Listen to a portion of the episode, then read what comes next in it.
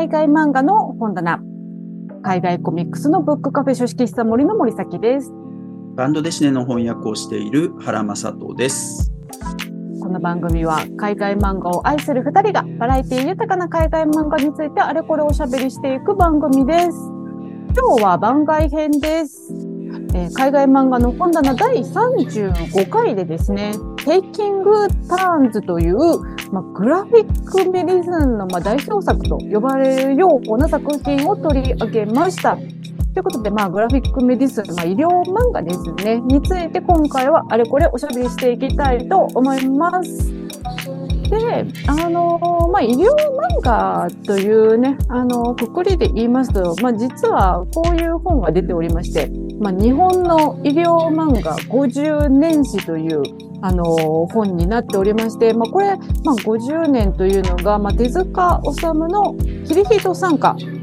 えー1970年を起点にして、まあ、2020年を日本の医療漫画50年というふうに、えーこう定めてですね、まあ捉えて、まあ、その、まあ、あの、50年にわたる、まあ、いろんな様々な医療漫画が描かれて、あの、書かれているという、解説されているというような、まあ、そういったような、えー本になるんですけれども、まあ、実はですね、この中で、あの、まあ、グラフィックメディスンの話が、あの、いろいろ書かれていたりだとか、うんあと、まあ、海外漫画のね、まあ、あの、こう、医療漫画のお話とかっていうのもね、結構、あの、まあ、第4章がもう、まるまる海外の医療漫画ということでね、はい、あの、になっておりまして、えー、たくさんの、まあ、海外の医療漫画が紹介されております。ちなみに、あの、私もいろいろちょっと記事を書かせていただいて、はい。まあ海外漫画は全部森崎さんでしあ、ょ？ぜ全部ではないですね。いくつかは、あの、他の方が、はい、書いてくださっているものもあるんですけれども、あのー私も結構、あの、たくさん書かせていただきまして、うんはい、っていう感じなんですけれども、まあ、ここにね、結構ね、あの、もう、なんか、えっと、10作品くらいかな、はい、の、あの、えー海外、えーま海外の医療漫画がね、あの、載っているわけなんですけれども、まあ、その中にはですね、これまでの海外漫画の本棚でも取り上げさせていただいた、こちらですね。あの、アンナ・フィスケさんの話足りないことはないという、えーまあ、対人不安不安が和らぐグループセラピーということでね、あの、まあ、対人不安を抱えている、えー男女6人が、まあ、そのセラピーを受けているというね、と自分の日常を描くという、まあ、これも本当に素晴らしい作品でしたけれども、まあ、こういったような、えー作品であったりだとか、あと、あのーこちらですね、うんうん。デイビッド・スモールのスティッチという作品ですね。まあ、ご自身の、あの、病、えー病床、えーえーと、幼少期、まあ、病弱だった幼少期から、まあ、あの、ご自身が、あの、まあ、喉のね、えー腫瘍を、あの、ができてっていうような、まあ、そういう子供の時の、えーこう、病気のお話と、まあ、家族の物語が描かれた、まあ、すごく素晴らしい自伝作品ですけれども、まあ、そういった作品とかがね、もう、あの、もちろん書かせていただいたんですけれども、まあ、あとね、あのね、個人的にね、やっぱりね、これ、ね、海外漫画の医療漫画という中で、ぜ、絶対これもう傑作中の傑作やろうと思っているのが、こちらでダビッド・ベイの大発作ですね。変換をめぐる家族の物語ということで、まあ私、これ、もう本当すごい作品だと思うんですよ。うんもう、もっと皆さんに読んでもらいたいというか、もう結構前なんだよな、出たの。2006年 ?7 年？いつ、いつやろう？ちょっと待ってくださいね。これでもだいぶ、あ、2007年ですね。?2007 年ね。そうそう。出た翌年ぐらいと同じ年だったかな。作者の来日とかもあったんですよ。ああ、そうだったんですうね。ん、ダビッド・ベーはーい。まあ、結構ね、ボリュームがすごいんですけれども、す、はいあのね、すごくって、私もこれ、あの、何度も挫折したんですけれども、あ読むとき。あの、こう、結構濃ゆいじゃないですか、この人の絵柄とかも。すごい濃い。まあ、それこそね、よく言われるのは、マルジャン・サトラピに影響を与えたってよく言われて。そうですね、そうです。マルジャン・サトラピさんのなんか、お師匠さんみたいな感じの人ですよね、この方ね。で、結構、まあ、絵柄、まあ、モノクロなんですけれどもね、絵柄、こう、こういう句ってね、結構何度も、しかもこの分厚さに、あの、何度も、実は、こう、挫折したんですけれども、この読み終わった時の、もう、うわーってなる。すごい、これね、あの、すごい大変な作品です。あの、お兄ちゃんが転換になってしまって、このダビッド・ベイは、まあ、弟で、その弟の立場からお兄ちゃんのこね、病気の話をこう書いているわけなんですけれども、あの、まあ、転換ってね、その治療法が、まだよくわからないというか、で、あの、もう医療、あの、お医者さんの中でもすごいたらい回しにされて、なんかモルモットみたいな感じにされて、で、家族はもうそれじゃダメだからって言って、こう、ちょっと、ちょっとなんかそれは怪しいのではなかろうかみたいな、こう、ね、あの、民間医療みたいなものだとか、ちょっとこう、怪しい団体とかに、こうね、もう頼らざるを得ないみたいな、そういうようなお話が、もう盛りだくさんに入ってくるんですけれども、やっぱなん、なんだろう。この、この感動はやっぱりこのね、ダビッド・ベイのお兄さんへのこう、すごく熱い家族愛がもう滲み出ていて、こう、すごい感動する作品だなと思って。まあ、複雑な気持ちだよね。あの、うん、単純な愛情じゃないでしょ。単純な愛情ではないです。もう、あの、もういろんなもう、悩まぜな気持ちが混ざり合っているんですよね、やっぱりね。ねあの、もう、その、お兄ちゃんも、えっ、ー、と、なんだろうな。そう、お兄ちゃんのせいで、まあ、やっぱ自分もものすごい影響を受けているし、うん、ね、なんか、単純な愛情だけではないんですけれども、いや、でもやっぱり、やっぱもうこれ泣ける。これも本当素晴らしい作品だと思います。なるほどな。なんか、森崎さんがあの好きだっていうのは結構わかるような気がする。あの、スティッチ、スティッチとかにちょっと近い方向性が。ああ、そう、そうですね。もう病気の話でありながらも家族の話でもあるし。であり、ね、それからあと、あ、すごい明るい話じゃない。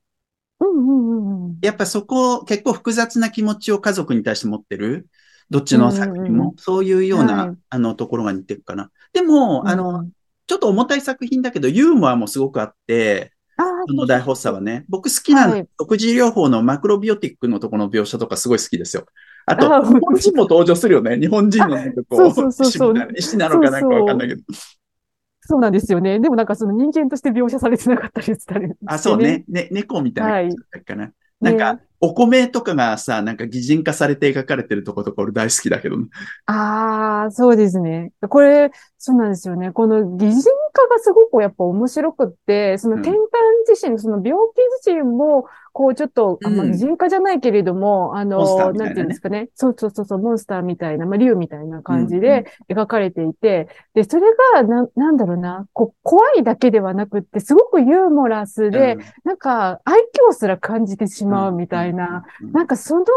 描き方とかっていうのは、す、お、すごい面白いなって思いますね、やっぱりね。どっちかっていうとなんかアジアっぽい描写っていう気もしなくはないですよね。そうですよね。作り方とかね。うんうん。でね、なんかあの、結構アジア好きなんですよね。あの、うん、ずっと初めの方とかも、なんかこう、なんか侍みたいなものをずっとお兄ちゃんと描いてたみたいなね、うん、絵を描いてたみたいな、そういうような、あの、エピソードが書かれていたりとかもして、本当ね、素晴らしい作品だったりするんですけれども、うん、まあ、あと、あとやっぱね、ま、あの、パコロカの、まあ、あの、本棚の方で、家の方はね、取り上げましたけれども、この、シワというアルツハイマーの、えー、おじいちゃんが、えー、入った老人ホームを舞台にした、まあ、これも、これもこう、めっちゃ感動作ですけれども、もうな、涙なしには、あのー、読めないというか、私、この日本の医療漫画50年史で、あの、このね、シワのコメントを書くときになんか私書きながら泣いてましたもん。えー、なんか、なんかこう、な、なんだろ、読んでるだけだったら、なんかそのぐらいで、あの、あ、感動したなぐらいで終わったのに、それを言語化しようと思ったら、なんかもう、こう、どんどんどんどん感極まってきて、もうなんか泣きながら原稿を書いてた思い出があるんですけれども、うん、これも本当にね、素晴らしい作品ですね。うん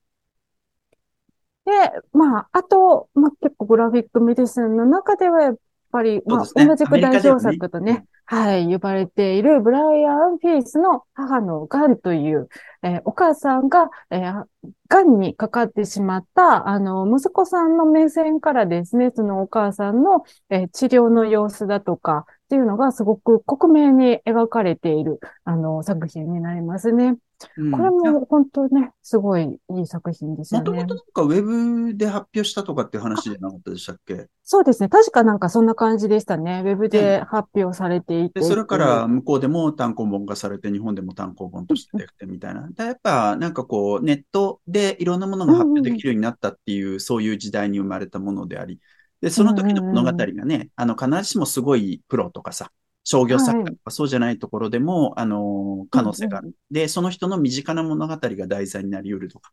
そういうことを見る感じしますよね。そうですね。いや、これは、もうなん、なんか、実際にね、やっぱり、この家族が癌になって、その治療を、こう、あの、なんだろうな、まあ、間近で見ている人々にとってみたら、もうなんかね、共感する部分っていうのもすごくたくさんあるような、まあそういったようなね、作品になっておりましたね。そうね。やっぱね、なんかそういう予備知識とか、まあ今だったらいろんな可能性があると思うんだけど、ネットとか体験談とかもあるだろうし、うんうん、はい。そういうのなかったら本当テンパるっすよね。うんうん、いや、もうどうしていいかわかんないし、うん、なんかね、まあお医者さんのことを信じるしかないところもあるけれども、でも、なんかもう、なんかいろ、いろんな情報もやっぱりあったりもするから、なんか何を信じていいか、何が最低なのかわからないみたいなね、うんうん、そういうようなところもやっぱりあったりもするし、うん、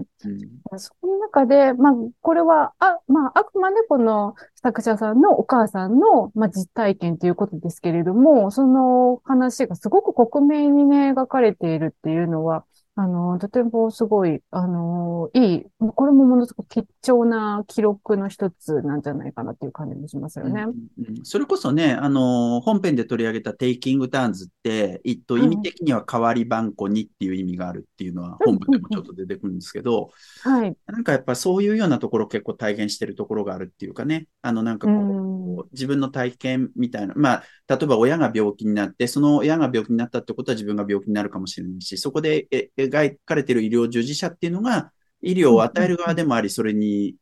受ける側にもなるかもしれないみたいな、そういうところとかで、えっと、作者が書いてくれたものが読者の側の、えっと、なんかこう、いい教材になるとかさ。そういうなんかこう循環みたいなのはすごくこの医療漫画の分野はすごく、とりわけグラフィックメディスンとかはそういうのをすごく感じるところですね。うん、そうですね。あとですね、まあ、あの、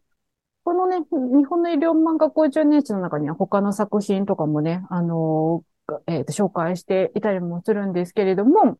えっと、最近出た作品だとね、うん、これも本当に素晴らしい作品だなと思ったんですけれども、えー、家にヨルダルさんの食べるのが怖いという作品で、ついこの間、あの、9月ぐらいに出た作品なんですけれどもね、えー、これはね、どんな話かっていうと、摂食障害の女の子が主人公になっておりまして、で、まあ、あの、多分小学校の6年生ぐらいかな、の女の子なんですけれども、ちょっとまあ、ぽっちゃりさんなんですよね。で、そのことを、あの、そのことが原因で、まあ、ちょっと学校でいじめられたりだとか、あの、していて、すごくストレスをかかってしまって、で、そのストレスによって、なんかさらに甘いものをもうなんかめちゃどか食いしてしまうみたいな。あの、そういうちょっと過食症気味になってしまって、で、さらにこう、太ってしまう。で、その後、あの、じゃあダイエットしようということになって、ダイエットし始めるんだけれども、今度はどんどんもうなんか、あの、た、こう、もうこのタイトル通りですよね。食べ、食べるのが怖いってなってしまって、今度は全然食べられなくなってしまって、めちゃくちゃ痩せちゃっているし、お腹も空いてるんだけれども、もうご飯食べられないって拒食症になってしまうみたいな、そういう、こう、摂食障害の、あの、経験がですね、もうかなりリアルに描かれている、あの、作品になっております。で、なんかどんな雰囲気なんですか？あ、なんかね、あのね、こんな、こんな感じ、めっちゃ可愛らしい感じで、あの、絵を描かれているエニー・ヨルダルさんってあの、え、ウーマン・イン・バトルを描かれた方ですね。え、はい、雰囲気全然違うな。あ、そうそうそうそう。今回はね、フルカラーの作品になってるんです。で、しかもね、あの、これすごくいいなと思うのが、結構あの、漢字にルビとか振ってあってですね、ほんとなんか小学生ぐらいから読むことができる、あの、作品になっているんですよね。で、書かれているのも、なんかその、食べることに関する、あの、話だけではなくって、ちょうどそこの小学校6年生ぐらいで少しずつこう体が変わっていて、思春期になっていってしまうっていう、そういう思春期ならではの、こう、ちょっと戸惑いであったりだとか、変化であったりだとか、っていうのが、あの、すごく描かれていてね、なんかそういうのもすごくいいなっていう作品でしたね。うんはい。という感じで、まあ、結構ね、いろんな、あの、医療漫画というか、あの、病気だとか医療とかっていうことを描いた海外漫画っていうのも、まあ、いろいろ出ておりますので、ぜひね、皆さんも、あの、読んでいただけたらなというふうに思っております。はい。あの、はい、このね、えっと、日本の医療漫画50年史、えっと、作ってる中垣さんとかがググラフィックメディスン協会っていうのをやっててね、で、はい、これが一番最初に出てんのかな？で、この続きも出てんじゃないかと思うけど、グラフィックメディスンっていう冊子。で、はい、このゼロ、ゼロ号は、はい、あの、僕が、あの、エイズの漫画のことちょっと書いてるんですよね。あ、はいはい。HIV、エイズは漫画の中でどのように描かれてきたかっていう、ちょ、これ、ネット上で読めるのかどうかわかんないんですけど、で、はい、今載ってますんで、で、えっと、森崎さんのところにちょっとこれがあるのかな？まだ。あ、そうですね。ちょっとあります。あの、当店でですね、テイキングターンズをお買い上げいただいた方に、うん、今ちょっとね、あの、残っているブース分は、あの、お付けしようかなと思っておりますのでですね、うん、もし、あの、ご興味ある方、ぜひ、あの、お買い求めください。はい、よろしくお願いいたします。はい、はいということで、ありがとうございます。今日は、えー、今日の海外漫画の本棚番外編はこの辺りで終わりにしたいと思います。海外漫画の本棚は毎週金曜日夕方にお届けしております。あと、原さんとご一緒に、海外漫画ラジオという海外漫画にまつわるニュースや雑談をするポッドキャストもやっております。そちらは毎週火曜日ともしかしたら木曜日12時更新です。よかったらそちらもぜひチェックしてみてください。はい。ではまた次回お会いいたしましょう。ありがとうございます。ありがとうございます。